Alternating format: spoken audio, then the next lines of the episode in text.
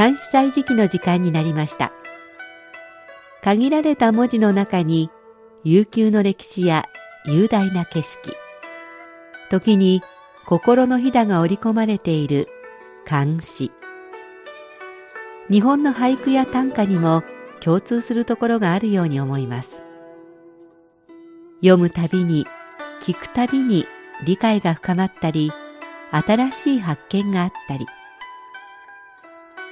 そんな監視の世界を旅してみましょう。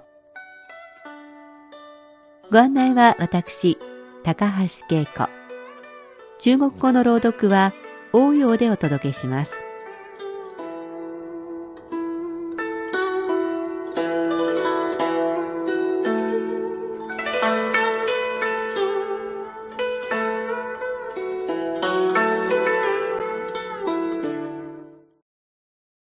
明日は3月3日。日本では桃の節句、ひな祭りですね。もともとは昔中国でこの日、水辺でお祓いを行い、自分の身代わりになる人型、人形と書く人型に、汚れや薬を移して川に流したことがルーツと言われています。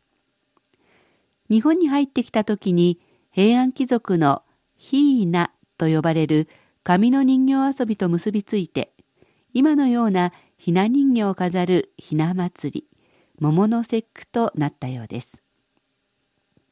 本家の中国では、現在はこの習慣はありませんが、今でも桃は邪気を払うものとされています。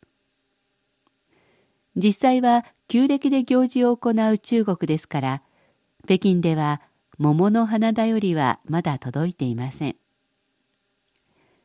でも3月と聞いただけでなんだか春めいた気がします。私も昨日から少し薄手のコートに変え、冬の間お世話になったブーツからパンプスに変えて出勤しています。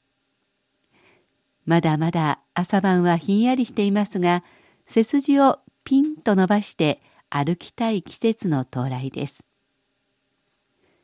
さて今日は3月3日のことを歌った条件の三日利休の僧を尋ぬを紹介します。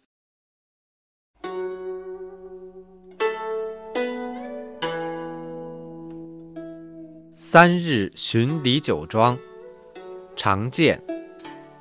雨歇杨林东渡头，永和三日荡轻舟。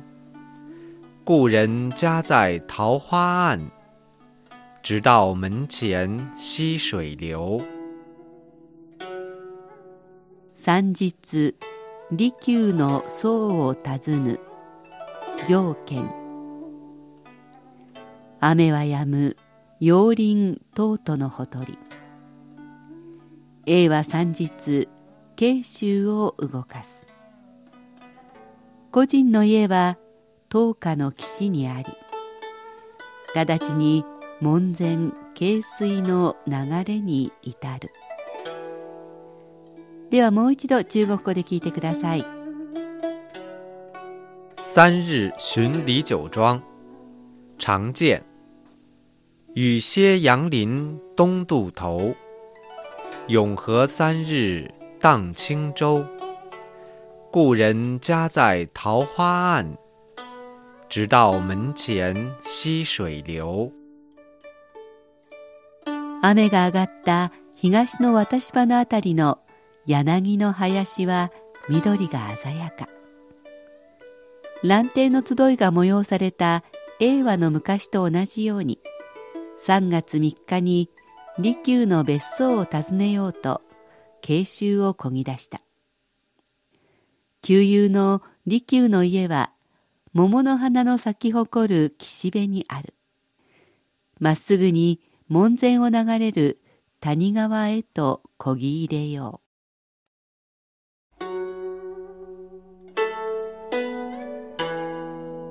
作者条件は政党の詩人長安の人紳士に求大しますがその後は思うように出世できず琴や酒で気を紛らわせたといいます晩年は現在の湖北省武漢あたりに隠居したようです。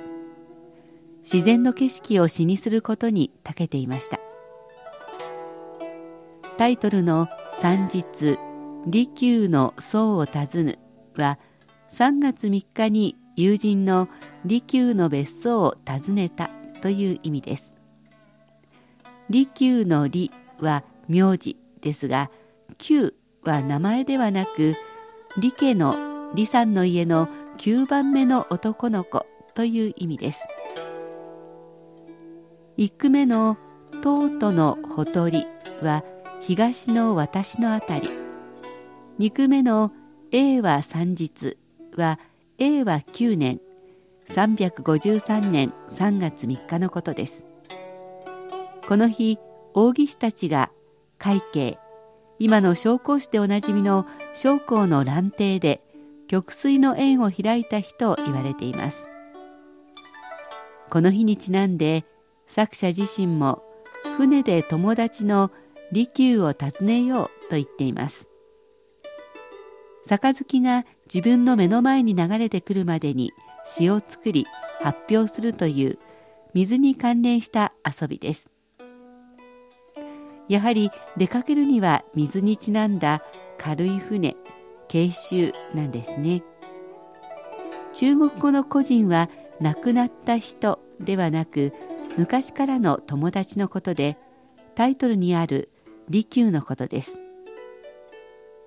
後半の3区4区は春の美しい輪郭がほわっとした景色が生き生きと目に浮かびます。柳の緑桃の花水の流れ。日本の春と相通じる情景です。詩の奥深くにあるもの技巧などはありませんがぬるんできた水や空気を感じる春をよく表していると思います。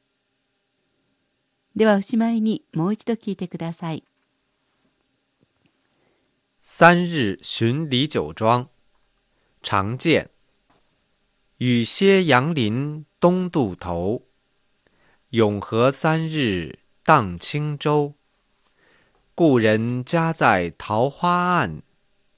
直到门前溪水流。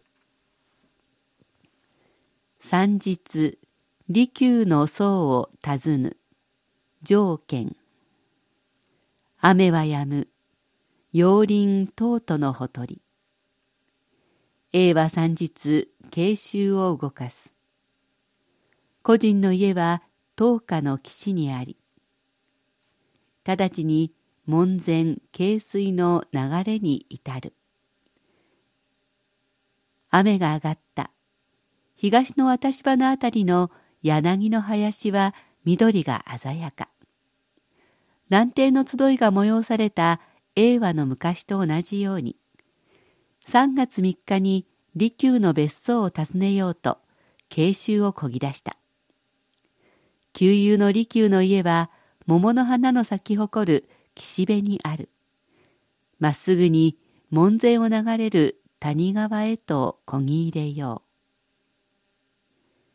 う。関西時期今日は条件の三日利休の僧を訪ぬをご紹介しました